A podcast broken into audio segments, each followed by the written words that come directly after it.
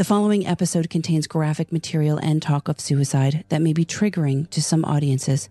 If you are in distress, please call the National Suicide Prevention Lifeline at 1 800 273 8255 to be confidentially connected with someone in your area. People kept telling me like you have a story to tell like you, you have a reason for being here. We may not know what it is but i feel like it's connected with what happened to you.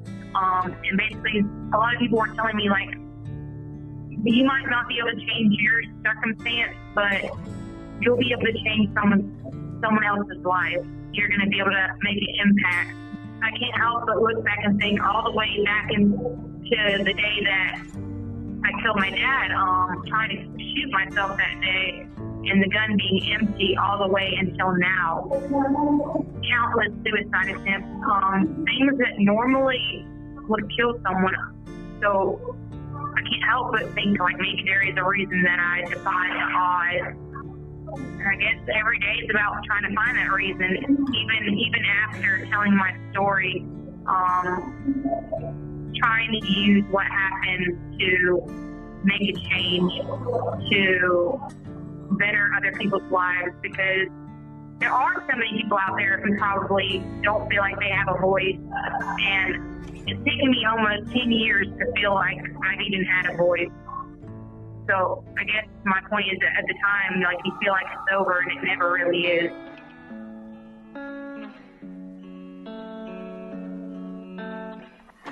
We've come to the final episode of this special series, but is it really the end for Crystal Howell? Once a lost and struggling teen, a product of her unstable and tumultuous upbringing, Crystal has accepted the responsibility of taking her dad's life. Now that you've heard all that she went through, did she get the sentence she deserved?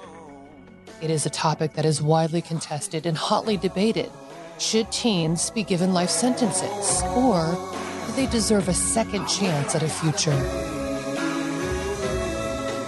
I'm Melissa McCarty. And I'm Kelly McClear. We bring you the conclusion of Killing Dad, a first degree mistake.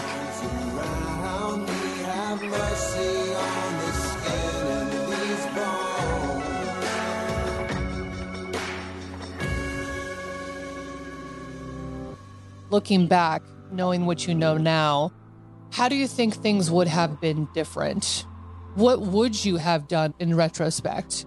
I probably would have ran into the woods and maybe hid or waited or something, something different. Anything different, I guess. Maybe let him kill me. I don't know. But I feel like anything would be better than living with it. It's not easy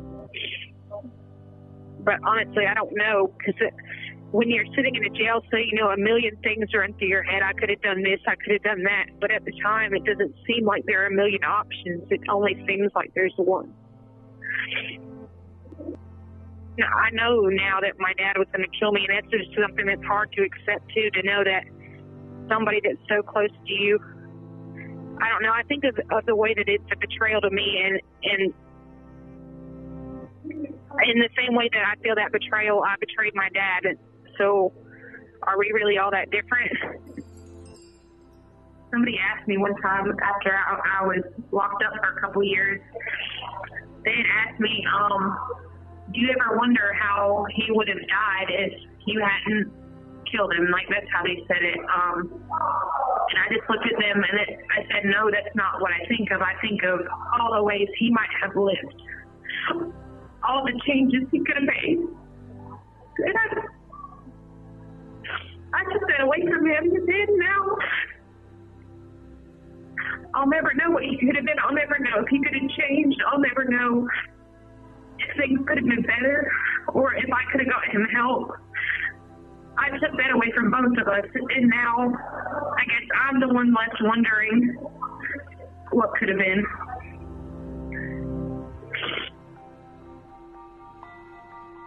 As it stands right now, Crystal Howell will be in her 40s when she's eligible for her first parole hearing. In the meantime, she recently threw a Hail Mary pass by way of filing a MAR, a motion for appropriate relief.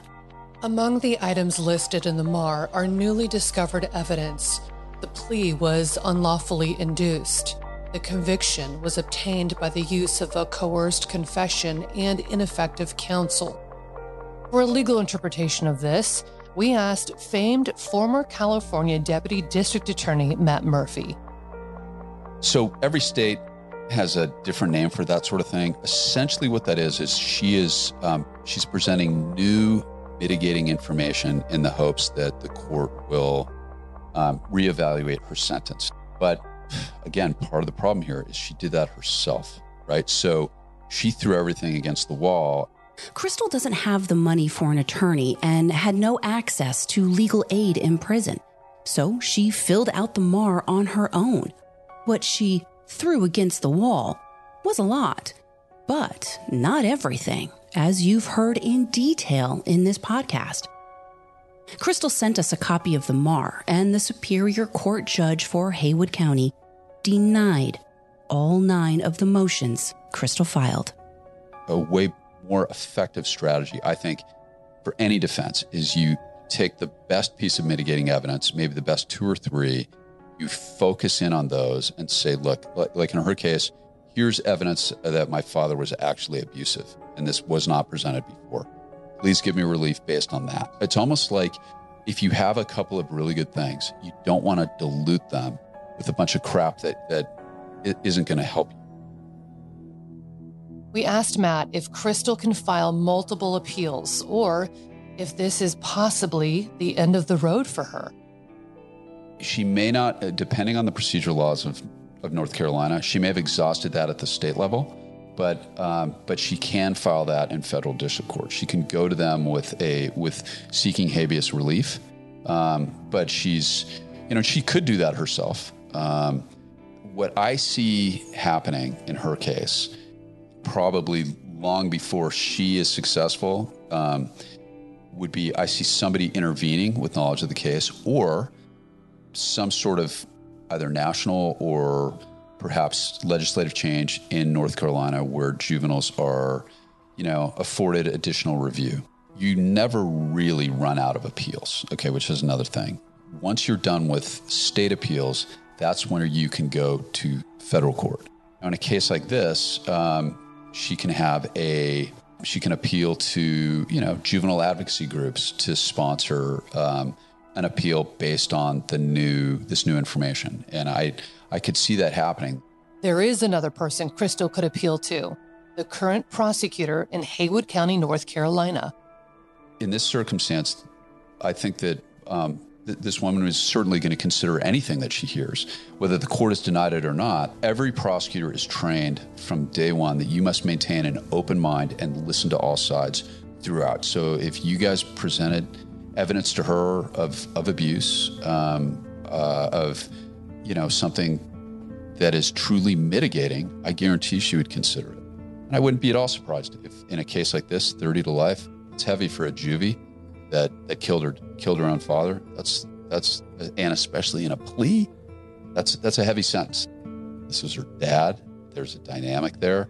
This was she's a product of a, of a bad divorce. She had some mental health issues, and that maybe maybe in that mess there there's enough mitigating evidence in the mind of a good professional prosecutor where she gets a reduced sentence. But will that be the case? Can she get a reduced sentence? We went directly to the district attorney for answers.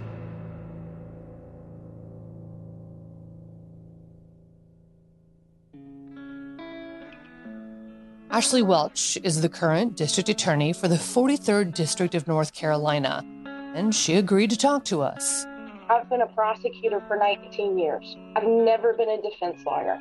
So I'm coming at it from a prosecutor standpoint um, however, this was a really strong case for the prosecution, very strong.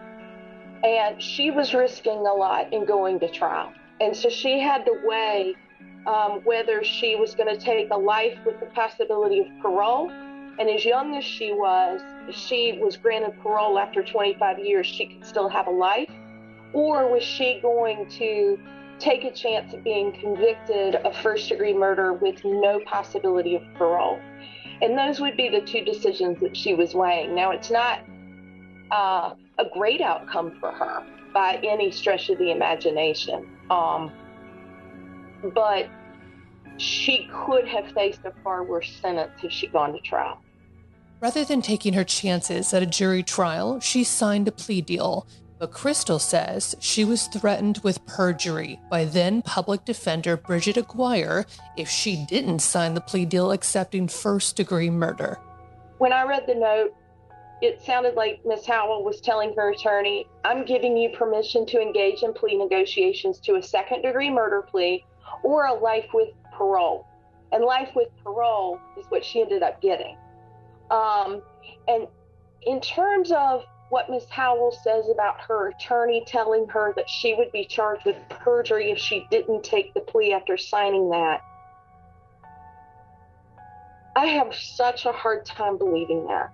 Um, Miss Aguirre, who's now retired, I believe, but she was a very well thought of, reputable, long-time public defender, um, one of the best in the state. I cannot imagine that she would have done that. Um, that just doesn't sound like her. And when I look at everything, and I did look at everything because I was really concerned, especially after what y'all sent me. The last thing that I want to do is somebody have somebody sitting in prison that doesn't need to be there or is there for too long.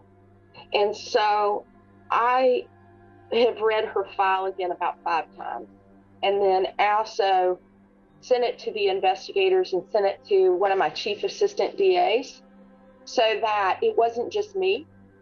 Um, and we've got her psychological records, her school records, DSS records, all the way back to when Miss Howell's in kindergarten. And so, based on the totality of everything that I have, and then the knowledge that I have of Miss Aguirre and her reputation, I just have a really hard time believing that she would have said that to her client. Miss Welch went on to explain why Crystal's MAR was denied. So, in terms of why it was denied, I can't speak for the judge, but I can tell you that when I looked at it, I could tell that it wasn't likely to be an MAR that was going to be granted. Um, I have seen, and a lot of times the judges get those written by individuals on their own.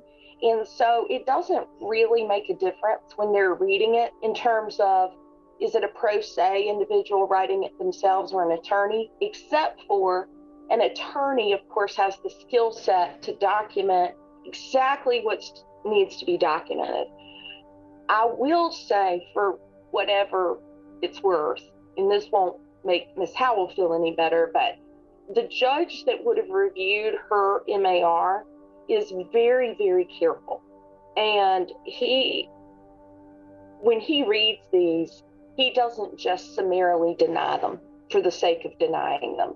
Um, as prosecutors, we're answering these all the time. And um, it didn't even get to that stage. Now, Ms. Howell could reach out to prisoner legal services and reach out to attorneys, and they could refile um, but when I look at the MAR statute, I don't see, based on what I have right now, a reason for the granting of an MAR, unless she knows something that I don't know, which she may. One item that was never presented before was the letter that Crystal's dad Michael wrote to Holt that depicted his unhinged mental state. That's the first I've heard of it. Certainly, it's something that would be helpful for us to have a copy of. I can't promise you that that's going to make a difference in terms of a new hearing because ultimately, at the end of the day, what we're dealing with is a young lady who waited till her dad was asleep and killed him in his sleep. Um, now, I'm not telling you that there aren't reasons for it. I'm not going to tell you that she had this great childhood. Um, and she certainly had mitigating factors. That's what I would call all of those things as mitigating factors. And that played into our decision in not pursuing the life without parole on her. Um, but certainly, part of our job as prosecutors is to do justice. And so that doesn't always mean, and a lot of times it doesn't mean, a conviction or the most serious conviction that one can get. A lot of times the public doesn't understand that. Um, so I'd be interested to see it. Do you believe Crystal's claims of sexual abuse by her uncle and physical and mental abuse at the hands of her father? I do. I do. I mean, I, I don't want to say for sure that, yeah, she's telling the truth, but one of her mental health diagnoses out of several um, is indicative of a sexual abuse and trauma. So that doesn't surprise me.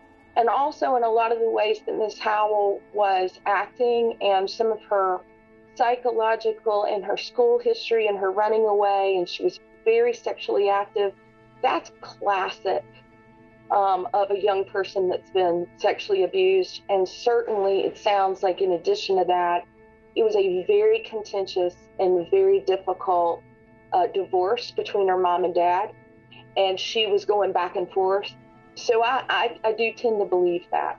When asking Miss Welch if Crystal had any options or avenues when it came to getting a reduction in her sentence, she brought up the Raise the Age Act that was put into effect in North Carolina in December of 2019.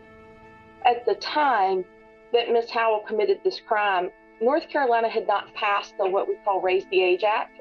So at the time, the minute that Miss Howell turned 16, she was considered an adult. Now, that's not the case anymore. Um, the legislature has passed the Raise the Age Act, um, however, there's exceptions in that act that if you are 16 or 17 years old and you commit a certain class of felonies in North Carolina, first degree being murder being one of them, you are transferred as an adult. Does Crystal have a chance of, say, a second chance at a resentencing hearing under the raise the age to say, hey, can you take another look at my case and see if I could get a sentence reduction under the Raise the Age Act? Um, you know, I've, I've reviewed all of the motion for appropriate release statutes, and of course, the law went into effect about this life with parole aspect. Um, I don't ever want to say absolutely not because there's always a possibility. But based on the facts that we have today and right now, the chances are very slim um, a judge would have to find certain factors to grant her a new hearing. And then out of that hearing, she would have, or the judge would have several options. One would be a resentencing hearing, two would be a new trial, um, three, and, and he would have to show certain issues, but they could throw out the conviction altogether. But once a plea is entered and, and a judgment is entered, in North Carolina, we have these motion for appropriate relief statutes. And under that statute, uh, in order for someone to be resentenced, very specific things must be shown by the petitioner. So in this case, Ms. Howell. Number one, ineffective assistance to counsel. And you've got to show that that counsel would have caused, that ineffective assistance would have caused a different outcome for her um, new evidence that we wouldn't have had at the time that we believe and the court would believe that could cause a different outcome. Um, if her constitutional rights were violated, if the statutes changed, um, those are all things that could open her back up to a new sentencing hearing.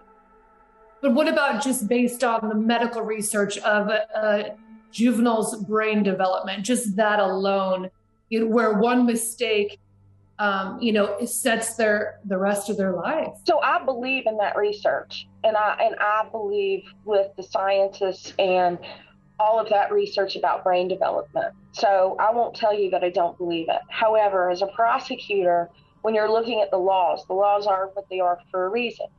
We're allowed to treat 16, 17 year olds as adults in certain types of crime, one of which being first degree murder. That's kind of the ultimate bad act, you know, is to kill someone with premeditation and deliberation.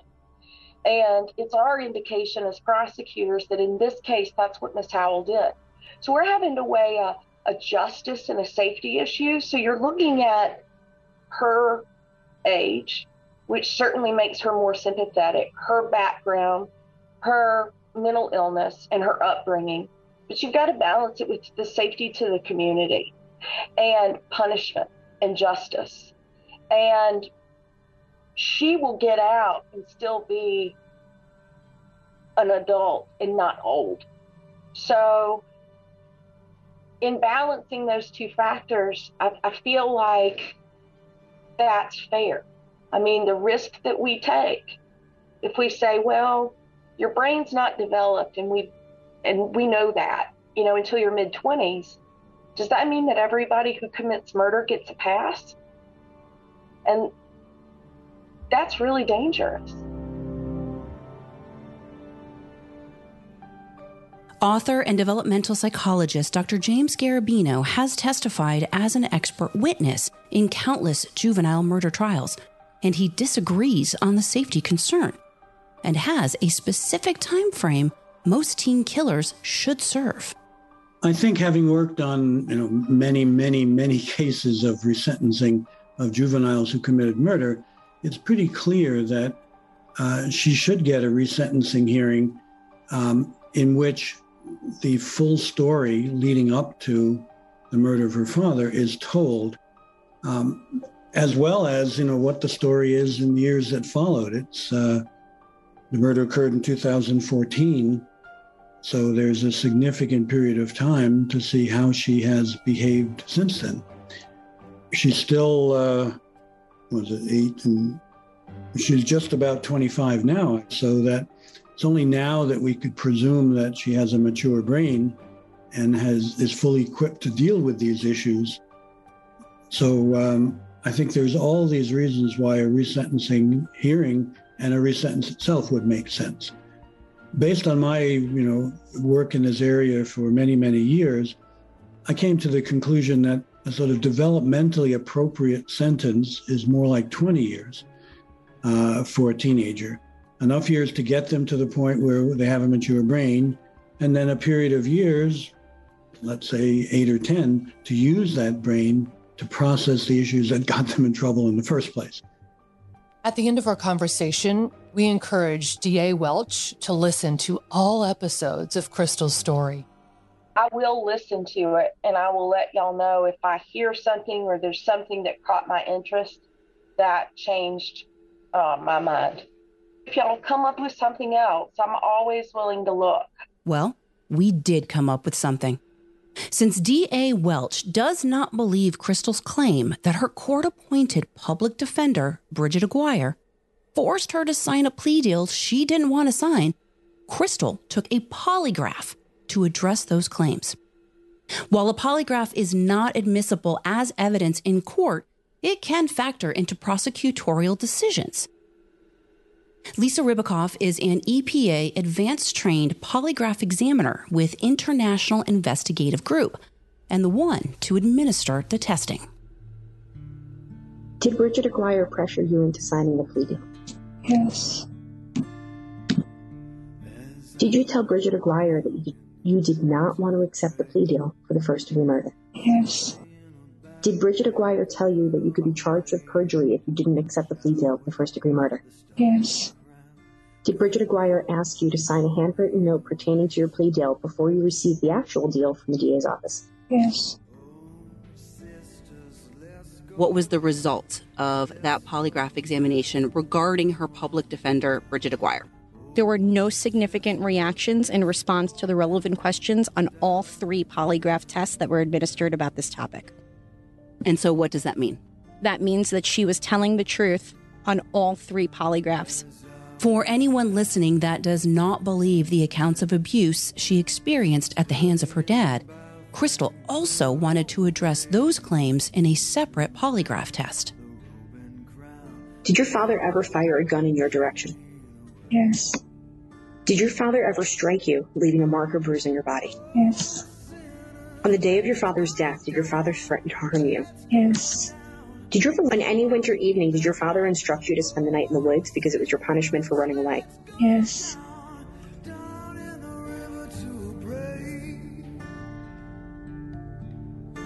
And did she pass, fail, or inconclusive? With regards to this examination and after scoring the physiological tracings that her body produced in response to these four questions, I'm able to render an opinion that no significant reactions were present and that she was telling the truth on all four relevant questions. You spent a couple hours uh, with Crystal during uh, the polygraph examinations. What was your impression of her? Crystal has a great personality. She is funny and vivacious, and she is strong minded considering the circumstances that have occurred in her life and the current situation that she's currently in um, pertaining to her incarceration. Um, she is educated, she is likable, personable, um, and she, again, she is forthcoming with the information. She's not uh, denying anything pertaining to the responsibility of her actions. She understands that there are consequences for behaviors, and she's just wanting to go ahead and make sure that her side of the story is heard and that what she has been saying this entire time is the truth. And I had the opportunity to validate her thinking and her thought process, as well as her memory recall, to determine that she is not being deceptive and that she is uh, not showing any indications of the deception. Throughout our months and years of speaking with Crystal, all she has ever wanted is to be heard. I felt like maybe because I was taking a plea, people didn't feel the need to provide the facts or the real evidence or the mitigating factors of my case. And that was something that really bothered me because I feel like I was sentenced and nobody ever really knew what happened. I just don't get why why why not do your job right the first time? Why not look into things deeper? Because if y'all can find this stuff out by simply just speaking to a few people, why they just I feel like they wanted to believe the worst. Over the years, Crystal's great aunt, Brenda Ennis, has stood by her side through it all. When you heard about the actions of Mike to Crystal, do you believe that that was Mike doing those things? Was that in his character, in his nature? Oh, I believe he, I believe it 100%.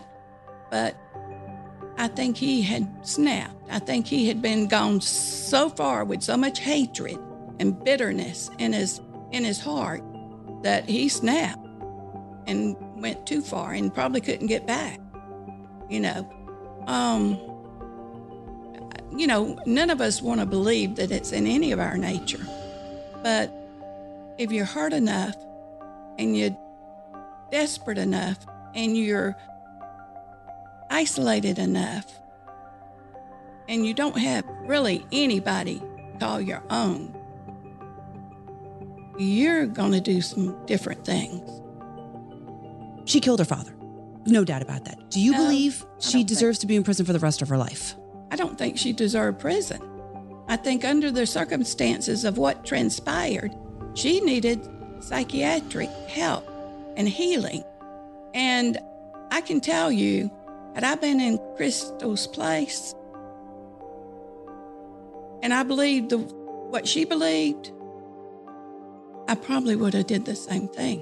For everyone who can't get over the headlines, the sensational headlines, for all the people sitting at home going like, I was abused, I was physically beaten, I, di- I didn't kill, what would you say to those people when it's like, I had a rough childhood too, I didn't kill? I would say, unless you've walked in her shoes, you can't judge when they hear and know the full details of what all transpired. And, you know, a lot of it, to me, the sensationalism, I've heard more people talk about what took place. They're just repeating what they were told and heard. You know, they don't know what took place. And the whole circumstances were so far from how it was portrayed. And they want to make it as nasty and salacious as they can possibly make it.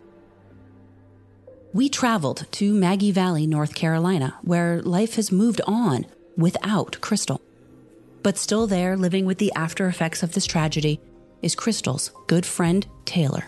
I don't think Crystal is a bad person. I don't think she's a monster. I don't think she's heartless. Um, I just think she did a bad thing when she was put in a bad situation that she didn't know how to get out of. And um, she, I'm not going to sit here and say that she hasn't caused trauma for me because I mean, I'm still going to counseling. I have nightmares. I wake up in cold sweats all the time, but I still love her. And I don't think that if she would have known what this was going to do to the people that she loved, if she would have actually thought about the repercussions of what was going to happen, she never would have done it. I feel like you know her the best of everyone. And what would you say to the district attorney who is looking at the facts? I would ask her to put herself in the position of a scared 17 year old who has been through mental health issues and that has been exasperated by mental and physical abuse. And the parties that she, or the officials or adults that she has tried to reach out to, has, I mean, not not done what they were supposed to do. What do you do in that position? I mean, you're you're not an adult yet. As much as we want to say, you know, 17's close to being an adult, 18's clo- 18's an adult. Our brains don't stop maturing till we're 25. I mean, it's just she's not thinking at 100% adult capacity. And on top of that, she's mentally ill. When Crystal pulled the trigger, she never anticipated how many would feel the effects of her actions, as Crystal's friend Summer explained to us. How has this affected you and changed you? This is probably this has changed my life, honestly. Uh I still struggle with it, obviously. That's not something that you ever really get over. Uh trust wise, I don't really keep friends because of that. it affects my day to day, as it would probably anybody. Eventually, you do get desensitized to it after you, you know, just exposure of exposure but there's still that trust aspect. I think uh, the more people talk about it, and although it's emotional as hell, obviously, like I feel like as a as a whole, people need to come together and realize that emotions are normal. but mental health is serious. Um, it can cause people to do crazy things that they don't even know uh, that they they can't explain themselves. Like, I'm sure she didn't want to do that, but you know, I can't speak for anybody else, but I know how she was. I know how she is. She's not a bad person. She's not.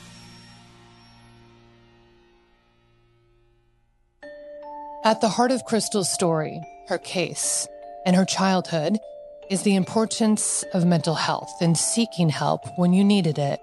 The time Crystal has spent behind bars reflecting has given her a deeper understanding of what she went through in her formidable teenage years. I feel like, like I've said, that my my mental illness probably did play a factor in it.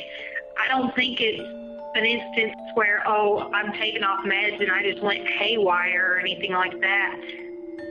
I just think I think I needed a stable home and a stable environment and a place that was safe. I think those are things I needed. Um, maybe somebody to listen when I'm asking for help. Why, why didn't I get those things? Is that not an equivalent to a mental health medication? You know, all those factors are important to your mental health. I feel like even if you're on mental health medication, if if you're thrown in the den with wolves, what's going to happen? I mean, what's going to happen to you? You're going to get eaten alive. Like you're not safe. I don't know. I just feel like I feel like it's a crutch. I don't. I don't want to blame everything on my mental health. I feel like everybody had their their role in this. I don't think it was all one person's fault. Um, there's a saying it says no snowflake feels like it's responsible for the avalanche.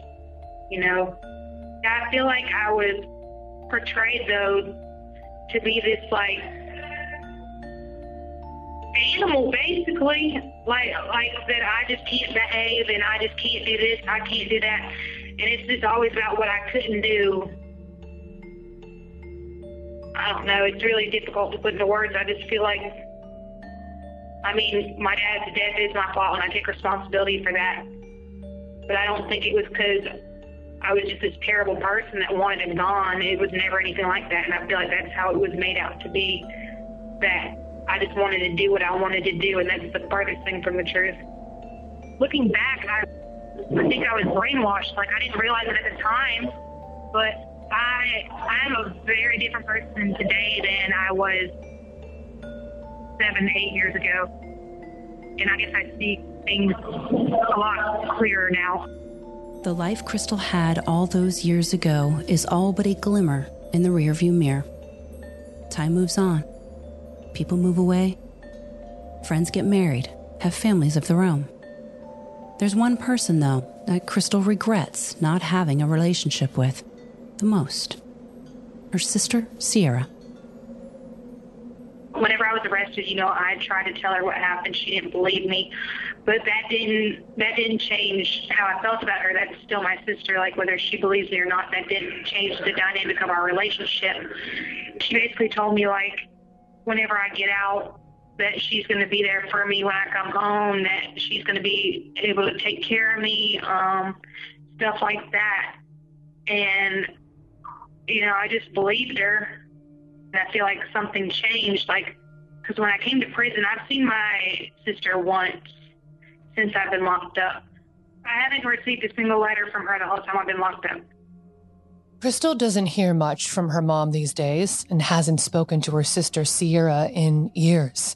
We reached out to both and never received a response. But Crystal hopes the following words will make it to Sierra's ears and heart.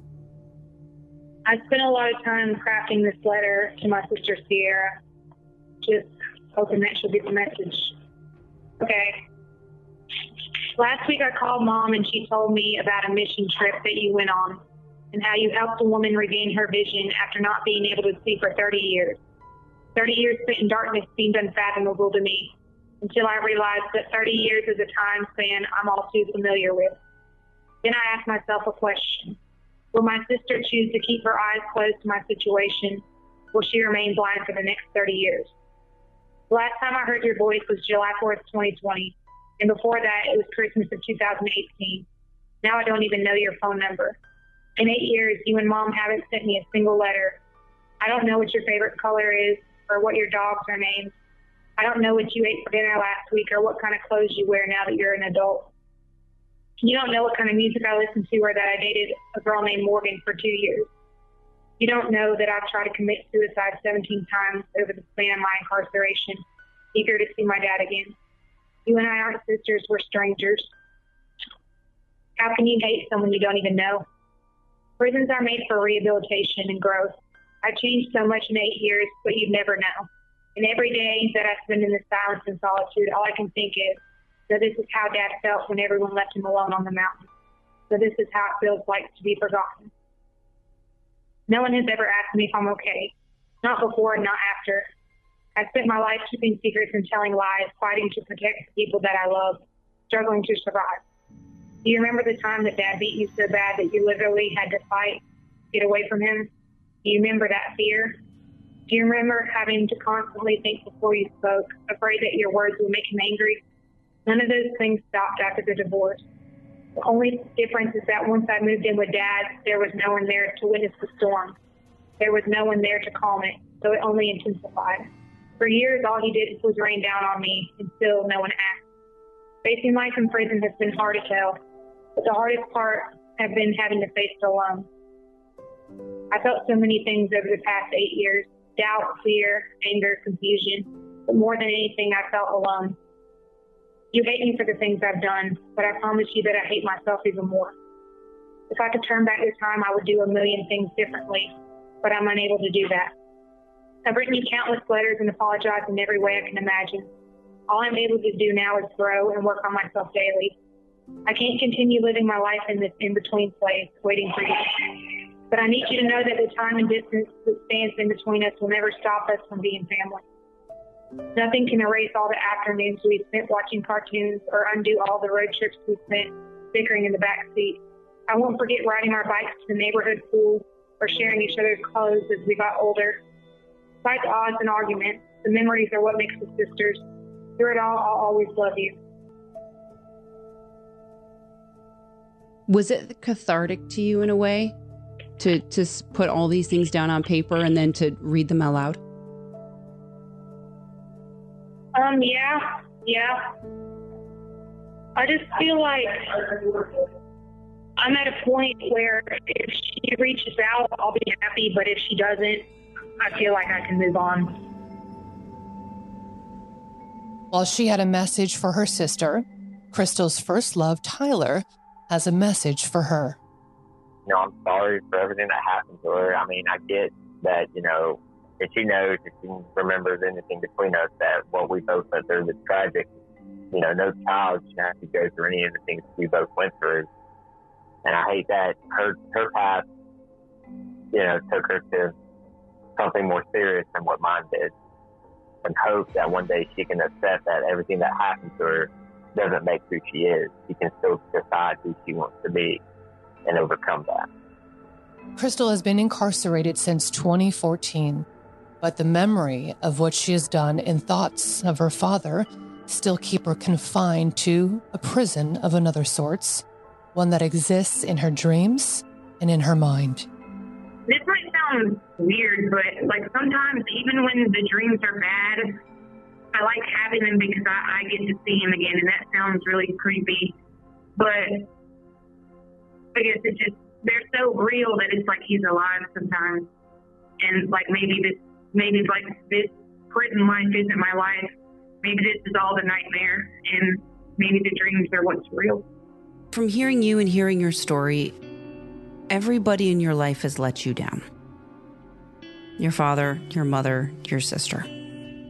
So when the time comes of your 30 years to life, what do you see your life being 25 years from now, 20 years from now? I guess I see a lot of loneliness. Like,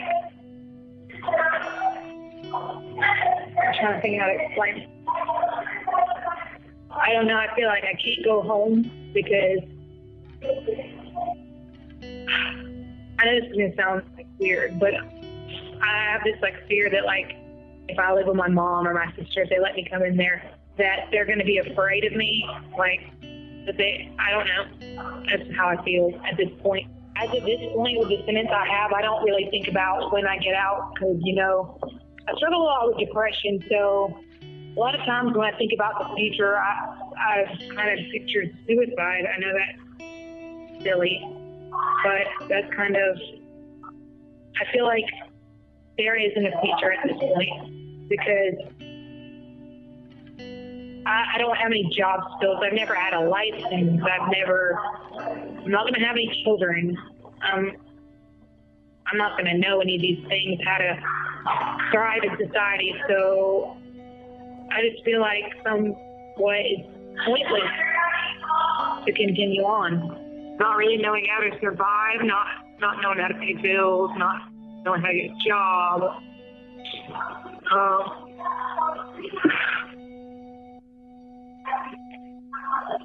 it's not.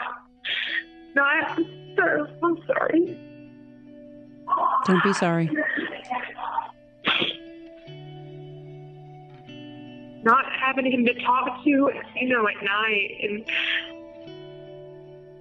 not really having someone to guide me and tell me this is the way you need to go. Like it. Not being able to pick up the phone and call him.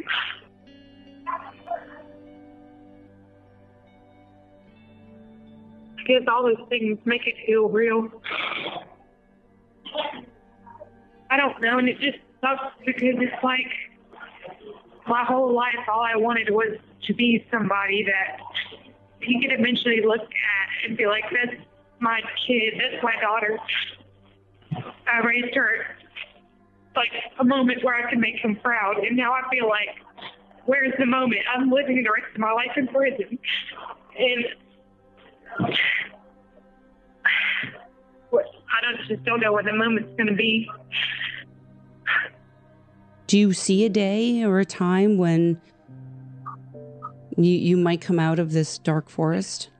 It's just hard because it's like everything that I ever saw in my life, I saw with my dad next to me. So for me to be standing in that frame alone, I don't know. Even if even if they let me out today, it'd be be difficult. to find it without him here. Well, I have a lot of suicidal thoughts. Like it, it is easy to just revert back to that old thing, old way of thinking, and be like, well, I want to be with my dad. Where my dad is where I want to be. So if I kill myself, I'll be with him. It feels like you're living the same day over and over again. So you feel like you don't have purpose. Like, what is my purpose of being alive? Just to sit here for until I die, basically. It's a heavy weight we carry in sharing Crystal's story, not knowing how it'll end. Kelly, who's known for her strength, shows the impact of telling Crystal's story. I need you to promise me that you are not going to attempt suicide again. I can't. I'm just gonna be honest. I can't promise that because what if, you know, it's a mental state thing. It's not like I sit there and be like, all right, now it's time to try again. But I, I just, I don't know if I can promise that because I don't want to break it. Can you at least make a conscious effort to try? I can make a conscious effort, yes. But I feel like something changed my perspective on it. I don't know. It's like really hard because when I get talking about my dad, that's kind of when it starts. But last time I spoke with my therapist, I was talking to her and I told her kind of my concerns because, you know, for the last like year, maybe two, this podcast has kind of been my purpose. It's been what keeps me going to try to get my story out there to help other people. So I asked her, like, you know, whenever the podcast is over, what what do I have? And she just explained to me, you know, there are people that you're helping out there, and if there's a young girl or a young guy that hears what you went through and that you survived it and you're still out there surviving, that's what's going to be important. But if they look you up and see that you've committed suicide, then that's just going to make everything that happened an even greater tragedy. So that kind of changed my perspective a lot on things. I feel pretty good as of the time being. Like I, I've been getting sad some, but haven't been thinking about suicide. So that's pretty good. Well, that is one smart therapist because I'm not going to lie. When we were thinking about the last episode, right? The line I do not want to have to write or read or say. And I'm going to start crying when I say this, but I don't want to end it with Crystal yeah. took her life.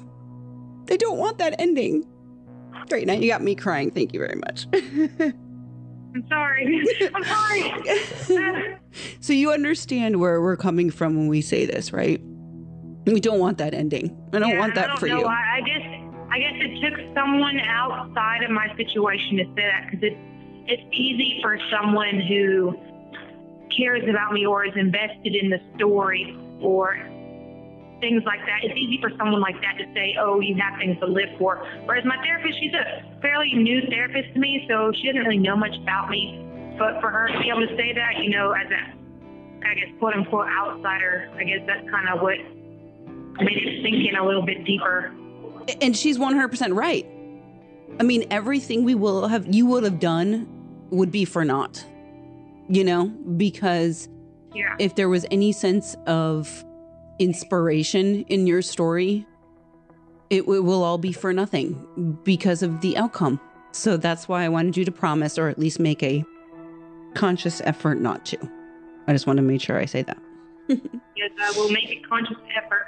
But I feel like, like I said, I feel like I'm doing a lot better than I have in a long while. But that's really her saying that is what made it thinking because I don't, I don't know what if some other kid hears it. It's like, oh, well, that's the only way I'm going to be able to make it out, and then that's going to be another life that I'm responsible for having lost. Crystal grew up singing in church, and now the only ones that hear her sing are the concrete walls and the fellow inmates she's behind the barbed wire fences with. Sentenced to 30 years to life, she hopes one day she will be allowed to see the light and walk out of the facility that raised a teen into a woman.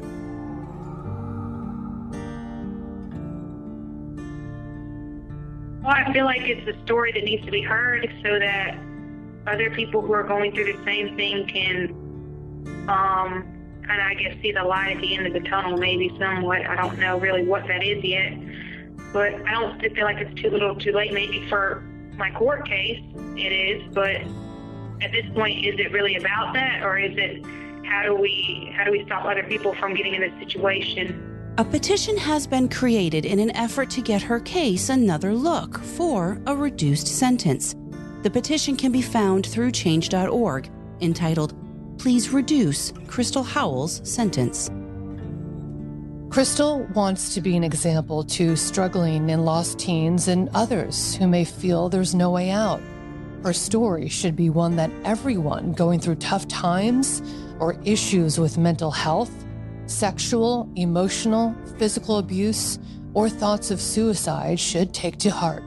I want to take all the things that happened to me, not to make people who have been through it look differently, look at it differently, but to stop young people beforehand from becoming the thing that I became um, before it's too late for them.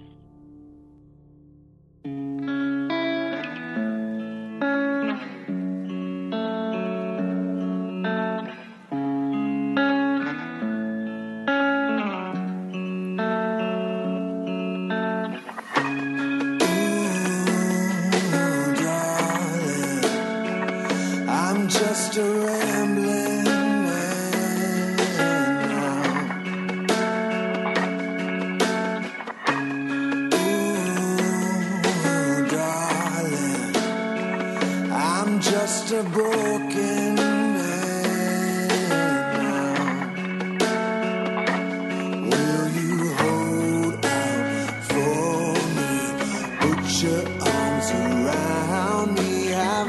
mercy on